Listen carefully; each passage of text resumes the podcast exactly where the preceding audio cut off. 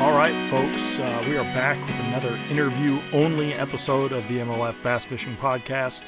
Uh, I'm your host on this one, Kyle Wood, and we got a pretty good guest this week. We got a man who has made uh, a lot of headlines in the last couple years uh, in MLF competition down in Texas, more specifically on Rayburn. Dude's been catching a lot of big fish, weighing a lot of big bags, so uh, we got to dive in, get into some of that a little bit, talk about kind of what he likes to do, what he doesn't like to do, his thoughts on how to catch bigger fish, and uh, we have a pretty good time. So I'm going to stop rambling. Uh, I'm going to leave it to y'all. Obviously, we'll be back at some point with a full episode, but we got a pile of tournaments happening right now. So, um, you know, you'll hear Jody and I back together at some point. Until then, enjoy Mr. Mundy. All right, all right. Well, uh, the man I've been trying to talk to for a while now uh, at least on the podcast, uh, is Mr. Derek Mundy. Uh, for I guess folks that don't know, Derek, uh, you're basically the king of Rayburn. Uh, is that a good way? To, is that a good way to put it? Man, I don't know. There's a lot, a lot of good fishermen around here. no, there, there really is, man. Uh, but you know, I guess folks would probably, um, especially our crowd, probably recognizes you from that run you went on last year, man. Um, you know, caught whatever the heck 40 pounds in a BFL. Then you went out and won the Toyota Series. Caught a dang like 13 pounder in that Toyota Series uh, on day two, if I'm not mistaken. Correct? Yes, sir. And uh, yeah, like you uh, had another run at this year's Toyota Series. So uh, Jody and I were kind of like, you know, we should probably talk to you and uh, just kind of pick your brain a little and uh, you know get to know you a little better if that if that sounds all right. Yes, sir. Sounds good. Well, I guess the first question I have is um, where do you live uh, in Texas? How close are you to the lake? Uh, I live in Broaddus, Texas. Uh, I actually live close enough that I can hear boats run down the lake. now we're I've talking. got a little boat ramp. Probably, uh, it takes me about five minutes to get to this little small boat ramp uh, here in Whippoorwill or whatever. Okay, all right. And have you? So it's pretty convenient. Ha- have you grown up uh, in that area? I actually uh, w- grew up for up until uh, like eighth grade on the other side of the 147 bridge in Zavalla, Texas, and uh, I grew up really close to the lake there. I had a a little uh, little little small flat bottom with a little two horse Suzuki on it, you know, Sure. I, I've made my rounds in it for a little while, but uh, and then in high school, I actually lived in Louisiana for a little bit, kind of close to the that Red River area and around Black Lake. Okay. Uh, little cypress tree lake over there. So you basically uh, that like East Texas uh, has kind of been your home for you know the whole entirety of your uh, career so far. Oh yes, sir. And I it might it might be a stupid question, but I usually ask this. Um, I feel like in that area you're I don't want to say forced to get into bass fishing, but I just feel like it probably is just something you do, right? Like something you grew up, um, or at least going fishing. Um, you know, you talked about the John boat, but you've probably been on the water since you were, you know, two weeks old, I would guess. I don't know how early I got on the water, but I do know that uh, uh, I was with my grandpa, I was probably two or three years old when he actually caught his biggest bass he's ever caught uh, on Rayburn uh, on a on a bomber long A. I remember we got those for for birthday and Christmas presents for several years. He made sure we didn't run out of them. How big was it? Uh, it was a nine three nine. Dang! I've actually got it on my wall here at the house. Oh, cool. So you basically um, again, ever since then, you've been uh, you've been around big bass uh, your whole life. It's just something uh, something that's uh, kind of part of the family, I would guess. Oh yes, sir. Uh, that little lake I brought up earlier, that Black Lake. My dad actually had the lake record on it, and it, but it didn't last long. It's like once he caught that fish, it they started bringing them in every year. You know, just a little bit bigger. But he actually had the lake record for a little bit on that Black Lake. Really? That's pretty cool. And uh, I guess you're still working on getting the Rayburn Lake record. Uh, I would assume. That'd be all right. I'd take it, man. That, that would that's that'd be a, uh, a nice one to uh, get a replica of. well, uh, you know, keeping the the train uh, thought alive of just kind of you know going through, you know, how you came to where you are now. Um, tournament fishing in Texas uh, is it's on another level, and I think for the folks that listen to this podcast that that aren't from there, you know, like a lot of a lot of listeners are you know from the South, right? Alabama, Tennessee, uh, Georgia, right? Tons of tournaments there, but it to me, in my opinion, from paying attention to tournament fishing on a on a you know countrywide scale, Texas is like a whole nether deal. So I would imagine that tournaments is also something you probably just got into early on. Is it something you're like your dad was into? A little bit, and uh, my stepdad also he fished some. Uh, I've been in and out of them. I used to fish that little uh, McDonald's tournament. Uh, it's actually Sealy Outdoors now, and uh, I've, I've made it or earned a few plaques in the little anglers division. But I've been in and out of them, you know, for as long as I could afford to do it. well, uh, and it wasn't really until uh, I mean, from the Toyota Series cha- standpoint, uh, I think last year was your first year fishing them, correct? Yes, it was my first year. I actually, I've always uh, just uh, over the years, you know, I just kind of saved my money I've made in tournaments, and that just uh, put it back towards uh, improvements on my boat and different things, and and that was my entry fee money also, and and so last year I had made enough over the years. I figured I could uh, pay one of them a bigger entry fees and jump in there and try it out. and uh, you know, it worked out pretty good, uh, I would say. Because uh, man, in a span of, I guess it was like a month last year uh, between that BFL win and that Toyota Series win. Um, I mean, you made some coin uh, at, at some oh, yes, MLF sir. tournaments. It was, it was Oh yes, sir. It was a, a pretty nice little run. It it was fun.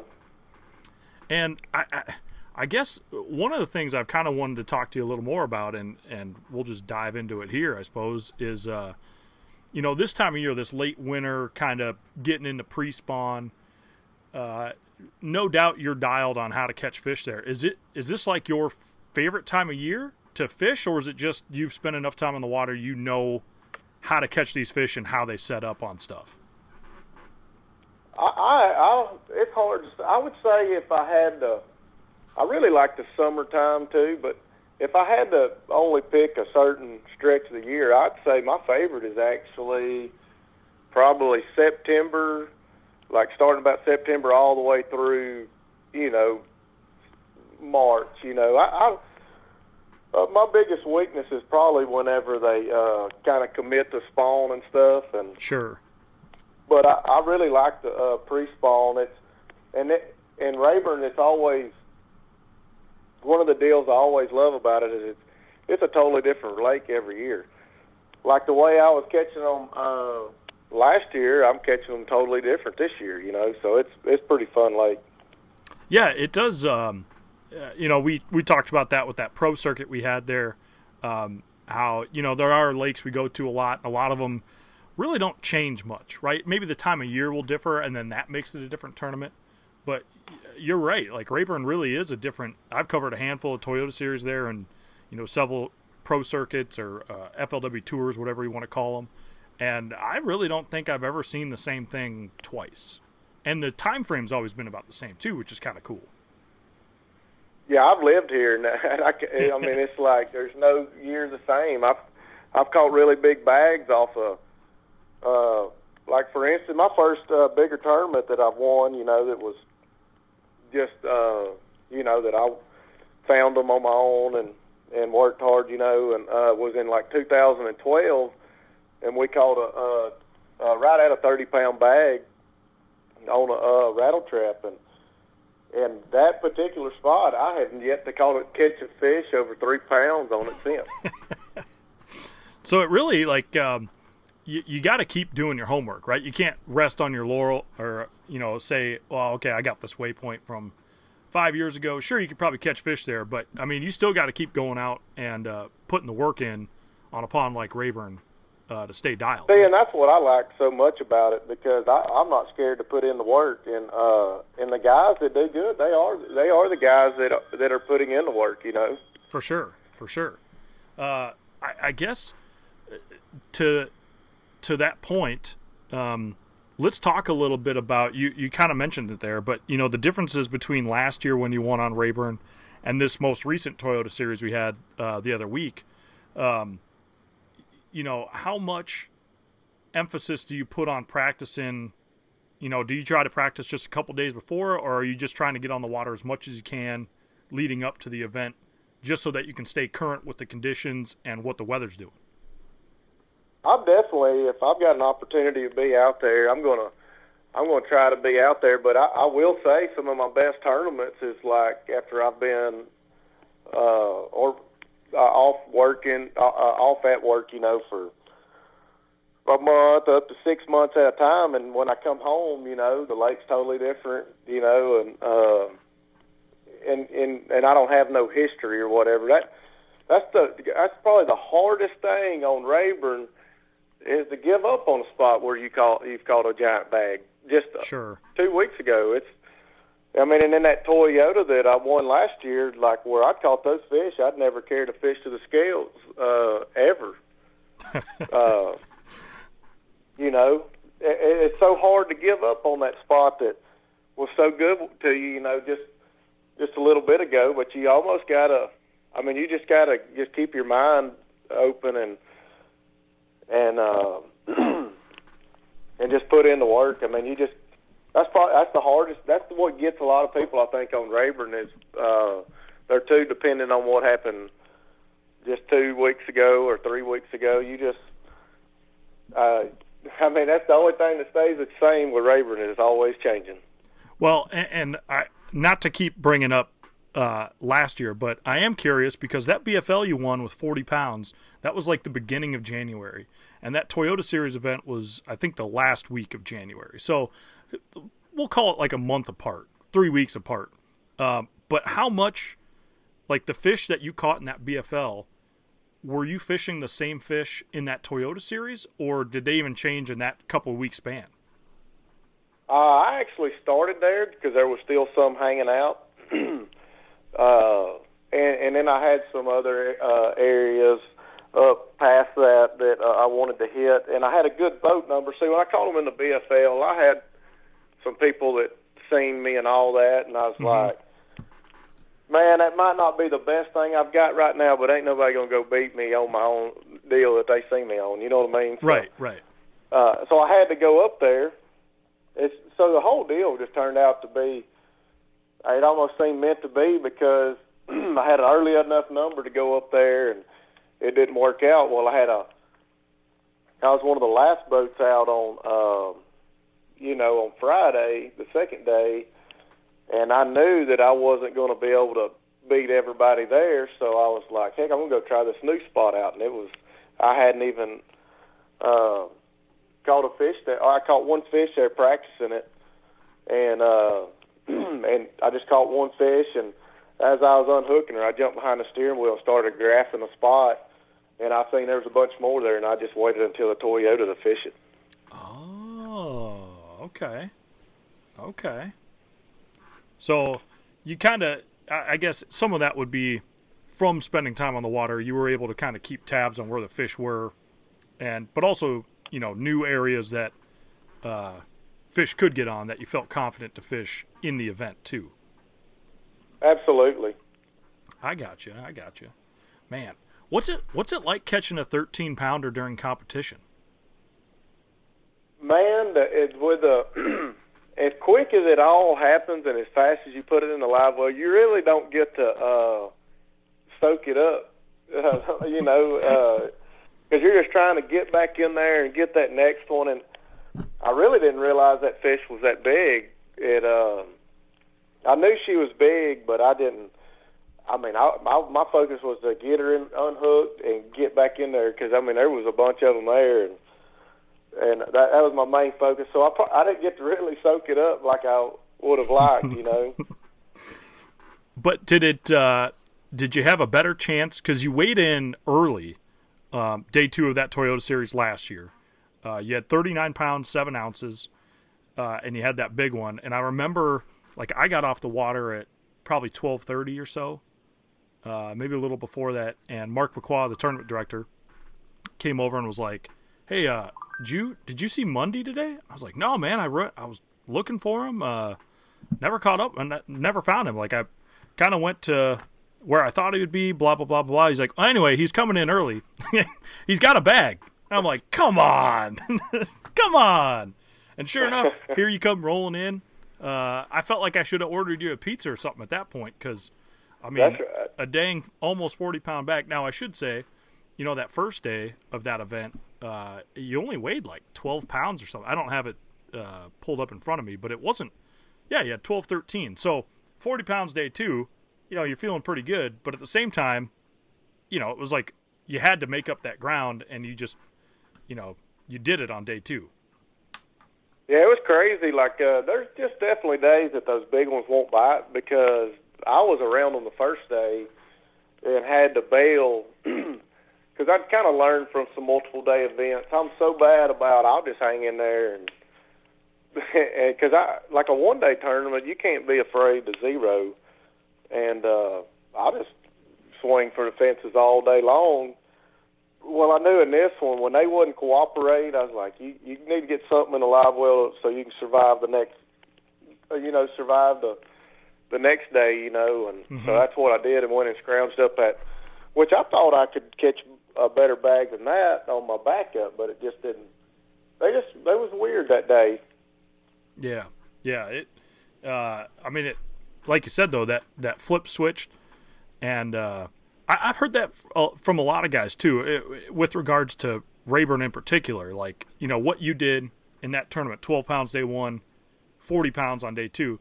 I feel like that's kind of a bit of the extreme of the, uh, you know, of an example, but like that's how it'll go, right? Like, I mean, you said it; those big ones will bite, and uh, I, I think even in that pro circuit we had, right, that Michael Neal won, uh, Absolutely, a lot of those uh, guys were seeing big fish on their electronics, whether it was forward-facing sonar or you know they were idling around some of those the lips of the drains, and they just didn't really bite the first day, and then by Now, that there's final day they were chewing.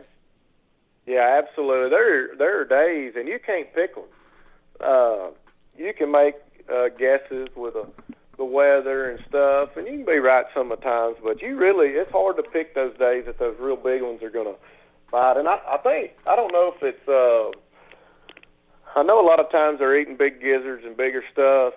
I don't know how fast that fish can digest that meal in cooler water. I don't know if that's the deal oh, uh, or I, I, I really don't know why that is because I can catch them.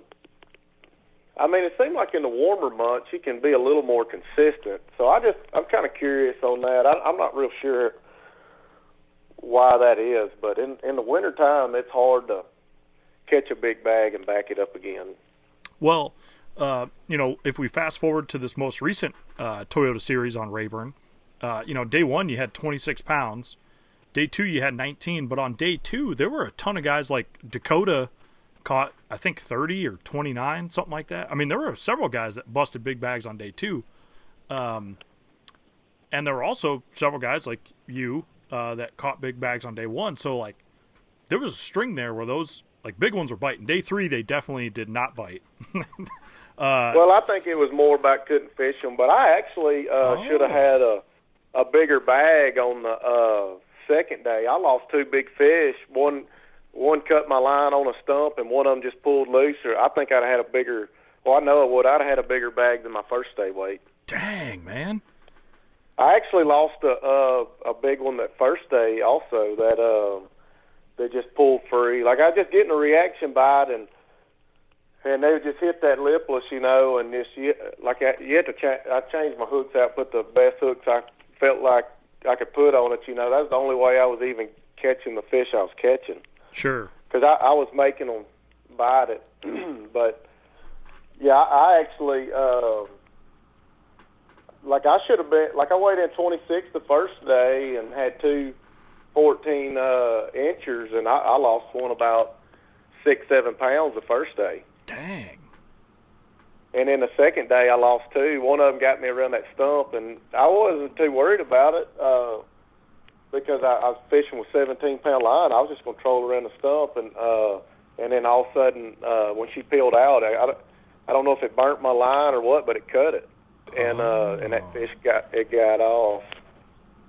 What was uh you know, like I said, those those first two days of that event, was it the weather that really helped, you know, progress that bite along? Because it, for the most part, we didn't see a lot of fireworks for, during that pro circuit event, but at that Toyota series, man, I feel like dudes were dropping twenty pound bags like it was going out of style. Yeah, that was the most positive weather we've had uh, since uh, like this year. Like that was the most positive.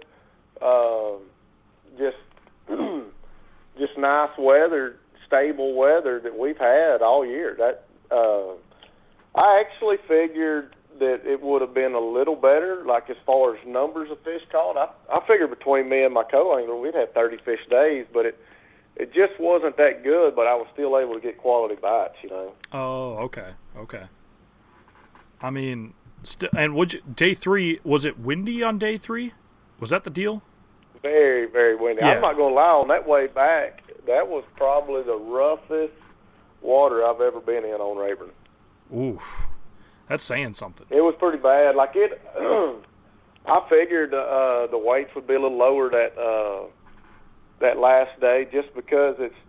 I, I was fishing some pretty protected water, and it it was still just hard to make those precise casts and stuff, just because the wind. It was so gusty, you know. Mm-hmm. Mm-hmm. Yeah, it. Uh, I mean, I definitely thought. Um, no offense to Webb, who won, uh, but Jody and I were kind of talking like, well, I mean, Mundy, like, he's got this, right? that was kind of like our early assumption is like, well, you know, tougher conditions on the final day, like it's uh, it's gonna. Ha- Did you lose any on the final day? No, I fished real clean. It just uh, my water had shrunk just because of the uh, when because I was fishing really really shallow and and you can only put so much waves on that for to blow it out. Sure. But it, uh, I actually fished clean. I th- I don't think I lost a fish, and I, I had a feeling that he would. I, f- I figured he would have done better than that. Uh, but I figured he was going to have a tough time just because. I mean, I know how Rayburn is. When it gets like that, uh, you can be like, oh, I can go over here and be protected. But there is no such thing as protected water when that wind's blowing that hard. yeah, yeah. It, And if uh, he didn't have a plan B, because I felt like what I was doing was the best uh, uh, way to fish in those conditions, you know. So I, I felt like I had a, I, I felt like I had a real good shot of, of making a comeback for sure. Yeah, I, I definitely I don't want to say I was rooting for you because I mean there were a lot of really good guys, but I was kind of feeling like, well, you know, the amount of locals that were behind uh, Glenn going in the final day was kind of like, yeah, I don't know, man, this something's gonna happen. But you know, he pulled it through. That was all cool. I do want to know your opinion. Uh, you know, this year in the Toyota Series, we're fishing 25 on the final day. What's your thoughts on that versus, um, you know, like in the past where we did 10? Man, to be honest with you, I haven't really put much thought in it.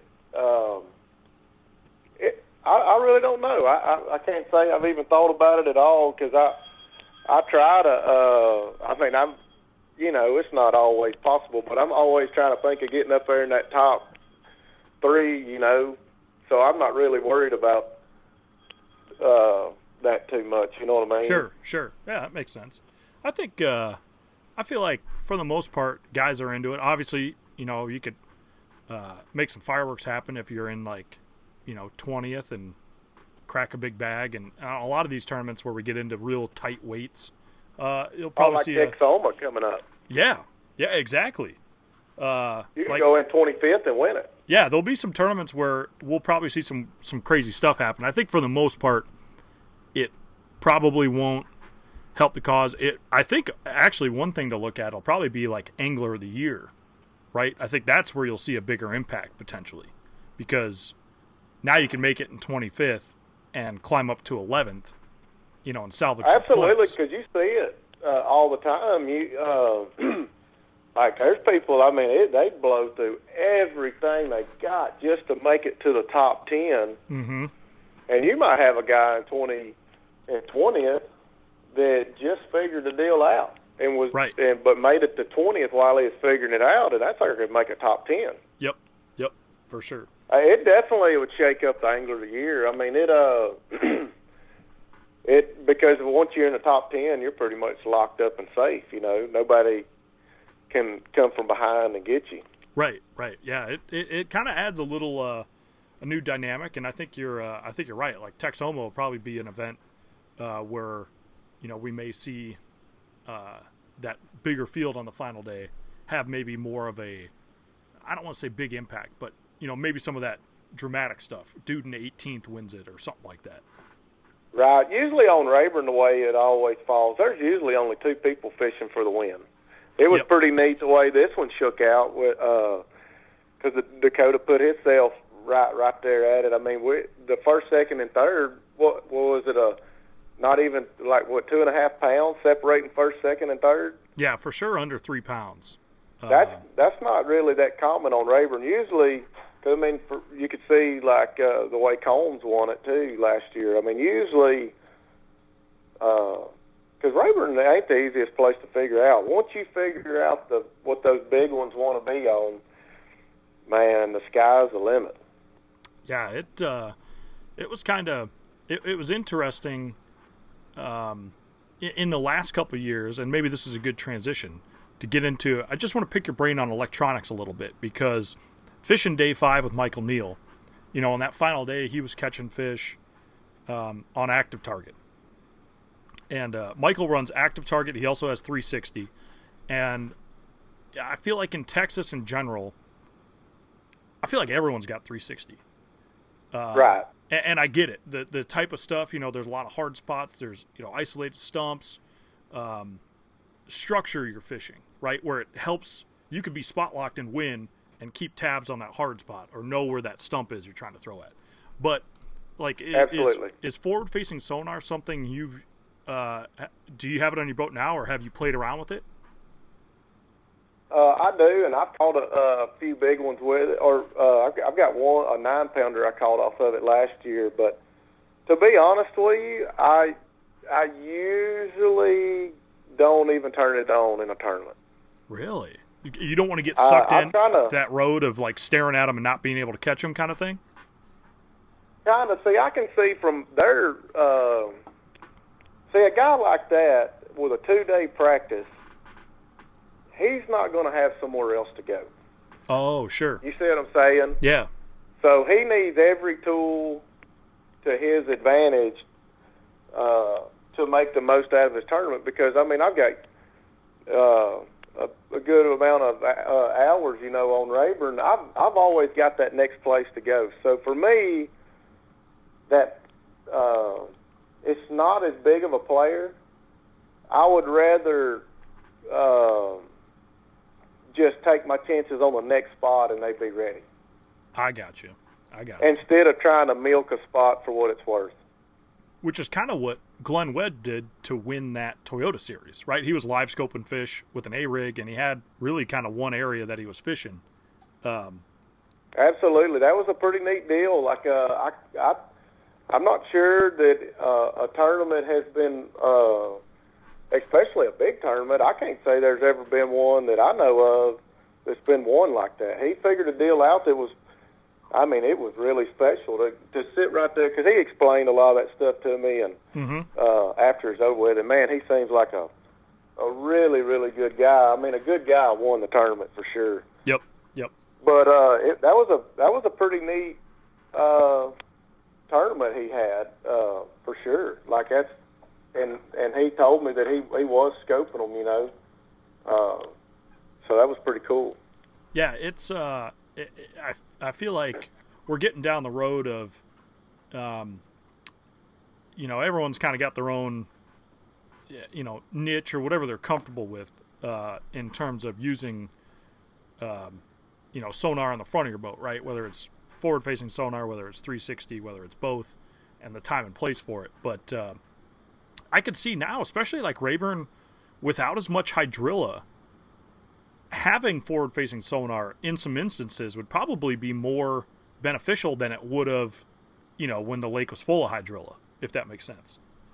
Oh, absolutely. Those those uh, bass, uh, especially kind of in the time frame of that event, if if I think if there would have been hydrilla on the lake, no way that that he would have caught them out of them trees. I mean, them fish, I, I think they can smell that grass for miles away, and they're going to that grass.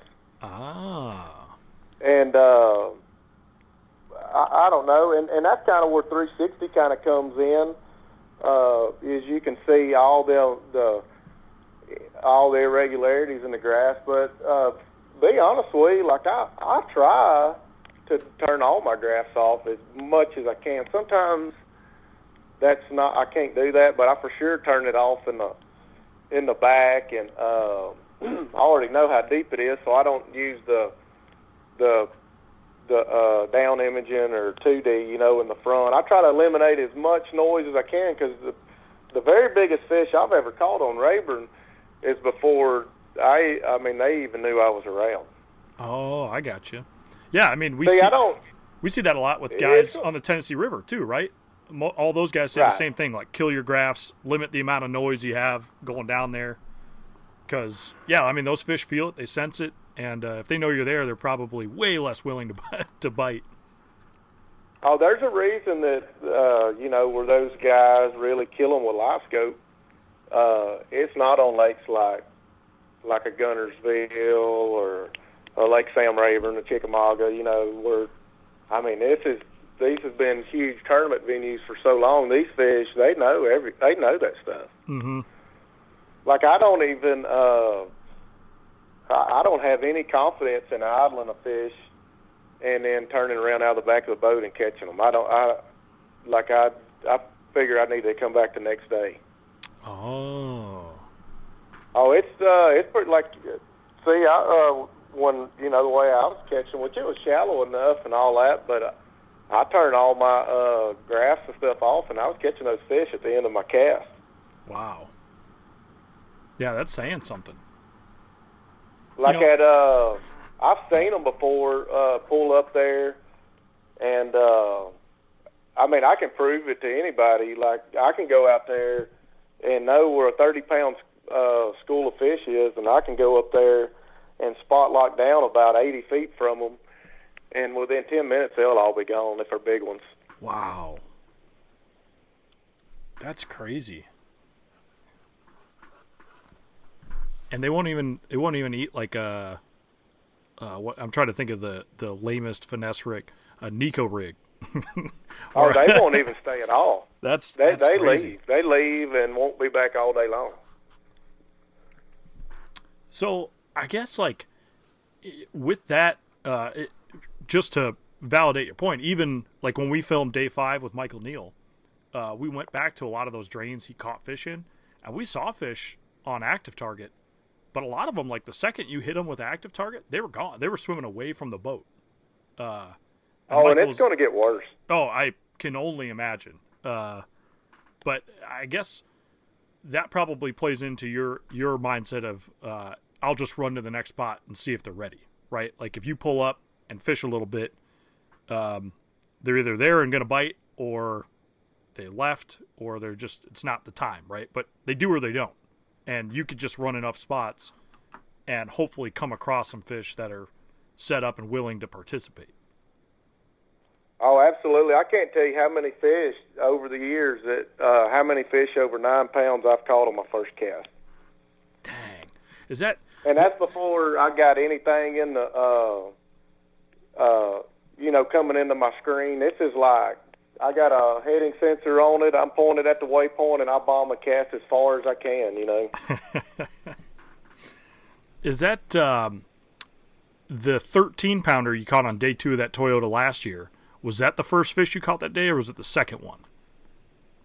No, that was the first fish. I think it was on the second cast. I was made one cast just kind of as I was getting up there to it, and and then I bomb that one out, and as soon as that crankbait hits bottom, I mean, it, she she smokes it. Golly, man, that's uh that's pretty crazy. Interesting take on uh, on electronics and and how they affect fish because you're right. The Tennessee River has been kind of the the proving grounds for what what it can do to fish, what electronics can do, and how they can sense, you know, how they know you're there and uh, how finicky they can get. And I think with live scope or active target or mega live now like that ripple effect is gonna we're start seeing it on more lakes. Uh, oh i'm ready for it too. I mean i because i um it's just it, it's crazy to me. I see people that it's so much of a crutch too. They gotta they gotta have that have it on. If they don't see them they can't catch them you know and and uh i i can't wait for it because it uh because I, I try to be real stealthy in the way I fish and everything too, and I, I try to even get like if I'm easing up to a waypoint, I even try to make as many ca- even if the wind's blowing kind of hard, I try to make as many casts as I can before I even hit spot lock.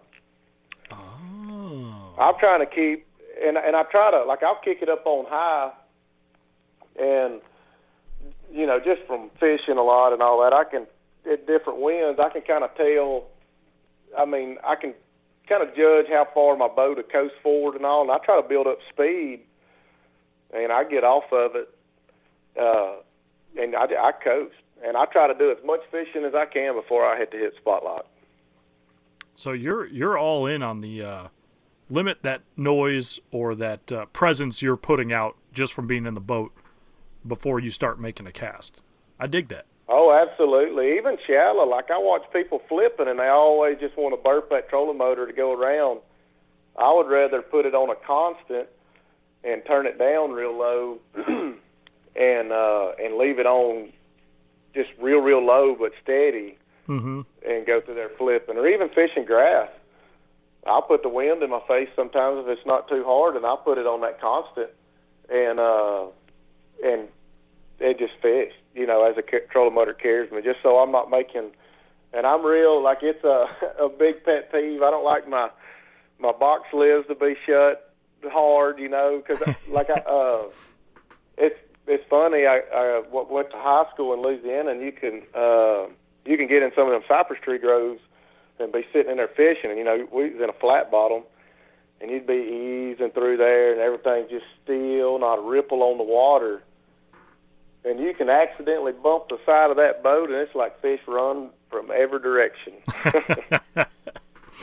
yeah, it uh, it so is pretty. I, it makes a huge difference. Oh, no doubt, no doubt. I like. Uh, I think that's a that's a good tip too for anyone that was listening. That's you know fishes pressured water. Uh, you know maybe kind of rethink the way you're going about uh, doing things because I know uh, especially in events with co-anglers a lot of times I've seen co-anglers you know stomp down sit in the sit in the passenger seat drag their tackle box around and open compartment oh, slam absolutely. stuff around oh I'll tell you one of my biggest pet peeves is like trap fishing uh if somebody to get grass on their bait and slap the water with it oh yeah oh it freaks me out like it uh like I've had to like you know tell them hey hey buddy, please don't do that no more, you know. Because I mean that's and that's one of the biggest reasons I feel like a lot of people that spent their whole life fishing and haven't caught a fish over ten pounds because they they that fish knew they was there and either locked up, or got deeper in the cover, or whatever it was, or just simply just haul butt. You know, it, it's really uh, it's interesting because the same it'd be like the same principle, uh, you know, for people that listen that are like big deer hunters, right? If you never killed a big deer, yeah, you probably never, maybe you haven't been hunting properties or, you know, a state that has big deer or potential for big deer. But also, if you're not taking those extra precautions in scent control and all that, you're probably not going to kill that big deer. Which the, oh, that, that's exactly like what it sounds like you're saying for yeah, catching I think, big bass. Uh, I think for the most part they go hand in hand. And if you think about like a trolling motor going steady, it's just like going down the uh, you're driving down the road and you see a deer on the side of the road, if you stop it, there's plenty of rednecks that probably done stopped and fired one at them. You know, uh, them suckers are gone. Yeah, for sure. You know, but if you if you never stop and just keep your vehicle rolling, they'll stand there all day long. Dang. You know what I mean? But Yeah. if you ever stop or change the rhythm in that motor or whatever, they're gone. Yeah. No, I mean it, it's uh, that's a perfect point, man. And I, I'm I'm glad you brought it up. It's cool to. Uh, there's not often we get someone on here talking about uh, the op. Everyone wants to you know go cover water, do this, do that, and that's fine. But the little the little things that make the differences, and especially coming from a guy like yourself who's had plenty of experience catching big fish, uh, I think that's something a lot of people can uh, take to heart. Oh, absolutely. That's that definitely I feel like works for me. Speaking of big fish, what is the biggest fish you've ever caught? It was at thirteen uh, ten. Okay. How many over 10 have you caught? I haven't added them up. Um I think um, I'm in the neighborhood of, of around eleven or twelve. I think. Dang.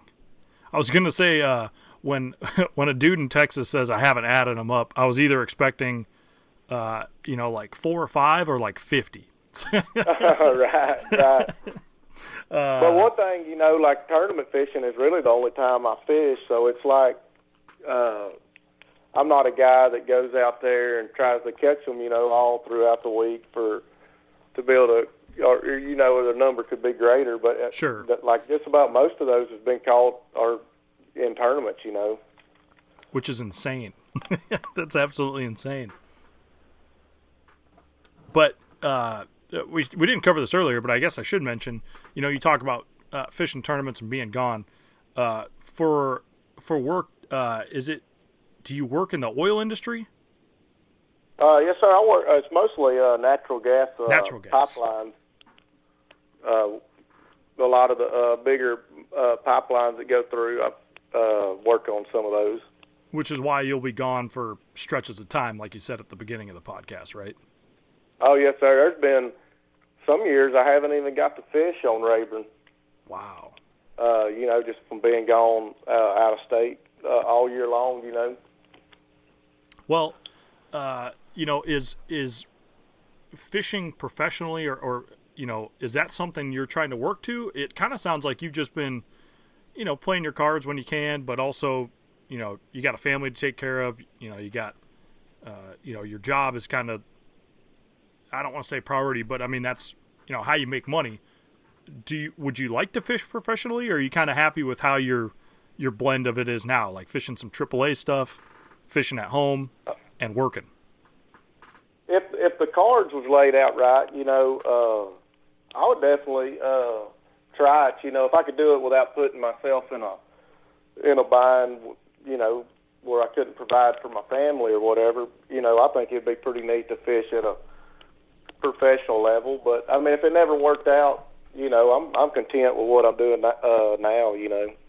Sure, sure. I feel, and I I feel like again, uh, Texas, the the tournament culture in Texas, like, a you can make a lot of money fishing just tournaments in Texas, but b, uh, that's kind of the vibe I've always gotten from a lot of the really good, um, I'll say like regional hammers, uh, kind of in that, you know, like we used to, the Southwest Division, uh, when of the Toyota series uh, has always kind of been that way. Like we see a lot of guys that show up at you know Toledo or Rayburn and they're locals and like zero aspiration to ever fish anything else, um, which is fine because you guys have two billion tournaments down there, and uh, Right, and there's a lot of money in them, and yeah, and like sure. this new uh, Brandon Belt tournament, like we uh, just had a little while back, this is supposed to be something that's going to grow and get bigger. I mean, it's uh, they're Yeah. talking about uh, doing maybe a, a whole series oh, wow. on Rayburn, and and it's I mean it's some big money, you know. It's on every event, you know. So it's a there, there's just there's there's money to be made right here, and you you can take away the traveling expenses and oh yeah, and and all that extra stuff, you know, and you could uh you know, you could you could make as much tournament earnings as a touring pro pretty easy on Rayburn. I You're- say easy. I mean, you got to it's not go you're not fishing against some easy any easier competitors, I promise you. There's plenty of guys that uh they just they waiting on their weekend to take your money for sure. oh yeah, oh yeah. No, uh, we uh, during that pro circuit event, uh, we had that um, canceled day, and we had the chance. We got to go over to Dickie Newberry's place, and uh, his house there by the lake, and and he kind of walked us through the history of like how him and his team partner made enough money to actually buy that lot and build the house on it. and we were like, Dang, that's awesome. holy crap, man! like that's that's a whole nother. But that was just strictly Rayburn, right? Like that was all local tournaments on Rayburn uh, to kind of give, I guess, people listening a little perspective on on the money because that Brandon Belt tournament was uh, that was a hundred thousand to the winner or to the winning team, right? To the winning team, and Big Bass got a loaded Bass Cat Eyra, Dang. and uh, they also had day money like uh, they paid out too. I mean, in, in Calcutta money. I mean, it was uh, so it was it was a little bit more than just a hundred thousand dollar tournament, you know. Holy cow! Yeah, that's that's some serious stuff. There there aren't a lot of fisheries uh, in the U.S. that are uh, having tournaments of that magnitude on it, uh, or with that kind of payout. He, he's talking. He's talking about growing it outside our region if it if it takes well and um, and actually uh, meeting in the middle for a championship tournament for like a quarter of a million dollars. Dang! Hey, that'd be cool. Team tournament. Yeah, let's let's go. Sign me up. That's right. It, it's a pretty cool deal. Like it's it's so neat to uh, you know the tournaments that stem from this area. It's just like at Sealy uh, tournaments. You know, like now he has those tournaments on Guntersville and other places, but it started right here on Rayburn. Yeah. Yep. Yep. Yeah, it's a it's a whole nother level of uh, tournament culture down there in Texas, which uh, I fully support. I'm all about that. Um, I do want to, uh, Derek. Before I'm going to let you get rolling here at some point. As much as as much fun as it is to talk to you, and this this next topic may take us down a road. But one of the final things I kind of want to ask you about is for this time of year, like the pre-spawn. Uh, you know, if folks are fishing a lake, you know that that would be kind of Rayburn or Toledo esque. You know, it's got some grass, fish kind of they got offshore stuff they can get on. They want to get up shallow.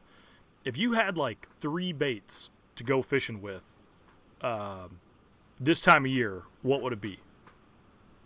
Uh, three baits uh, would be a, a big crankbait, uh, a Carolina rig, and a uh, and a lipless. Because I can I can throw the Carolina rig deep or shallow, you know, and the big crankbait will cover me deep, and the lipless will cover me, you know, from eight foot and down. Sure. That's I feel like that's maybe the most Texas answer you could give, but the the fact of the matter is it I mean it it works, dude. Like uh, I, there's a lot of people I don't think pay as much attention. Now a lipless, sure, right? Like right now we have a Toyota Series event going on Guntersville, and I'm sure there are rattle traps aplenty being thrown. You know what I mean?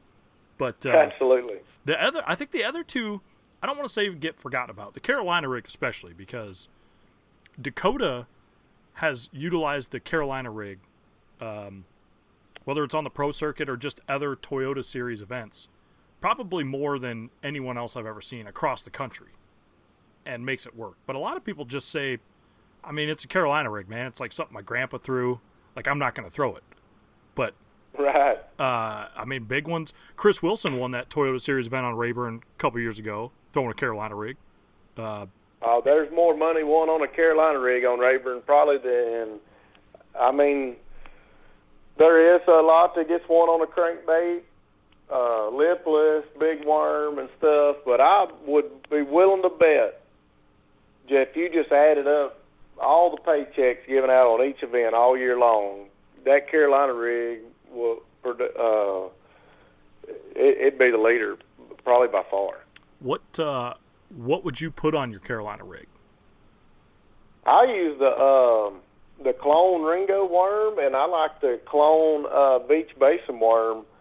Uh, that beach basin worm is a Senko style bait, but it's a hand poured, so it don't have all that salt in it. Okay, okay, So it's uh, that's probably the that's really the only two I use. Uh, but it, I mean that's that's really about it. I dig it. And when you say a big, when you're talking a big crankbait, are you saying like a six XD or bigger, Uh, like an eight or a ten? talking about this, this You're talking about this time of year? Yeah, yeah, yeah. Uh, I like the either the like the Z Boss 22 or 24 for the most part. Like if I was on Toledo Bend, I would probably throw the 25 a little bit more because they relate a little bit deeper. Sure. But I like something bigger. Like to me, uh, uh, say like a 6XD and a in a Z Boss 20 is about the same size. That's kind of a, too small of a bait for me. Okay. Uh, okay. This time of year, I I think the bigger the better. Like if if that uh, 24 size, which that's a 10XD size body, if they may want it run a little shallower, I'd throw that one too, and, and in the shallow water. And, and I mean, again, you mentioned you know like those fish around there eating big gizzards. Well, in a lot of lakes uh, across the south, a lot of them big fish are eating big gizzards, and uh, Big Mama's getting ready to spawn. She needs some nutrients, so uh, no better way than eating a big meal. If you're a you know, Oh, absolutely. six, eight, ten pounder. Yeah, and you'll be amazed. You'll catch a lot. You'll catch small fish on it too, but for the most part, it's kind of weird. Like offshore, like you, if you roll up to a spot and catch a five pounder, that's that's uh, like I see people all the time get excited. They rolled up there, oh, I caught a five pounder on the spot. That's not. That's probably a twenty-five pound bag spot at best. Like Oh. I, I don't even that I don't even because they group up together. Like if you roll up there and you catch a because then usually you catch offshore you catch your biggest fish first. So if I catch a five pounder first, uh, I probably don't know. I probably ain't gonna catch nothing more than twenty pounds. You know what I mean? Yep, yep. But if I roll up there and I catch a ten pounder first, the sky's the limit I got you. I got you. And again, that's uh, they group in in class. uh, the class thing is interesting, but you know, uh, La- Jason Lambert, Mark Rose, like a lot of those guys do the same thing on the Tennessee River, where uh, you pull up, you know, if you catch a three pounder on your first cast in a school of fifty, well, you probably just as well leave because you might be able to catch a six, uh, just because of the volume of fish that are there, and that's like kind of the only stuff to get on. But yeah, you keep running somewhere else because you know if you pull up and catch you a seven or eight on the next spot, then okay, now we're in business. Yeah, So see, Rayburn's probably a little bit different. Like you're not going, you don't. There's for one, there's not going to be many there. Sometimes it might be only two there. Yep. You know, but they'll be of the same size. But you'll hardly, rarely. There's times that it happens, but you'll rarely see a an eight pound bass or bigger hanging out with three pounders. Oh, that's interesting. I just don't. I mean, they don't. I don't know if they just don't want to put up with their crap or what, but they don't hang out together. I don't blame them. I don't blame them. I wouldn't want to either. But uh, yeah, that's uh, that's interesting. But you think does throwing a bigger size plug? You know, you mentioned if you had like a that 24 size uh, plug in a shallower runner, uh, you think throwing something like that also helps select for a bigger bite? Uh, you know, if they're if they're around, or is it just simply the fact that it needs the bait needs to get down that deep because that's where the fish are? mainly that that that size is just just because that's what they're feeding on uh that size stuff like it i'm not doing that to keep me from catching this little one because they shouldn't be there you I know got you. I got you. uh so it's really just about and i'm not real sure like with that water being cooler i'm not real sure but they they like that real big stuff. Um, I almost wonder if they just they may not be able to see it as good. I've heard some people talk about that's why the A rig works in cooler water because they're in that cooler water. Their eyesight might not be as as good as if it was warmer, you know. Because A rig is pretty much when it warms up, it's done, Yeah. Yep. And that might be part of it too. I'm not. I can't. I can't say for sure, but I do know a bigger bait, which I'm gonna throw a bigger one in the in the summertime too a lot. But I will more times than not. I'll throw like that Z Boss 20 or a 6XD size bait. I got you. What size line do you throw on your big crankbait? Uh, 17 or 20. Okay. I dig that. I dig that. Well, I think uh, with that, Derek, that's really kind of. I mean, I have uh, tons more stuff I'd want to wrap with you about, but I think we're kind of, you know, I think we're at maybe a good stopping point. Uh, is there any other, uh, you know, pieces of information or cool tips uh, you feel like the listeners need to know uh, about catching fish this time of year, or uh, you know, how to catch a ten pounder? Man, I just say be stealthy and just I have the right equipment. You know, like I like choose that heavier line. You know, because because of the size of the fish and and just choosing the right rod. You know, to that's got a good parabolic bend to it. You know, that uh, just help you if you do hook up. I like it. Well, uh, I guess uh, this is normally where I ask people, uh, you know, if if folks want to follow you along, you got any social media or anything uh, you want to let the folks know about that they can uh, keep up with Mr. Derek Mundy? Uh, I've just got uh, an Instagram and a Facebook, uh, both of them, Derek Mundy Fishing. Plain and simple. I like it. Makes That's it easy. Right. I got to be able to remember it too. uh, well, Derek, I, I really appreciate you taking time out of your day to uh, to talk with me. Uh, it was a lot of fun. Uh, I know some people uh, learned stuff. I know I did, and uh, man, it was a blast catching up with you. I hope uh, uh, we don't wait another year to uh, get back on the podcast and uh, shoot the breeze a little more. Yes, sir. Sounds great with me. Well, uh, Derek, thank you very much, sir. Uh, good luck in your upcoming tournaments, and uh, I guess until next time, see you. Yes, sir.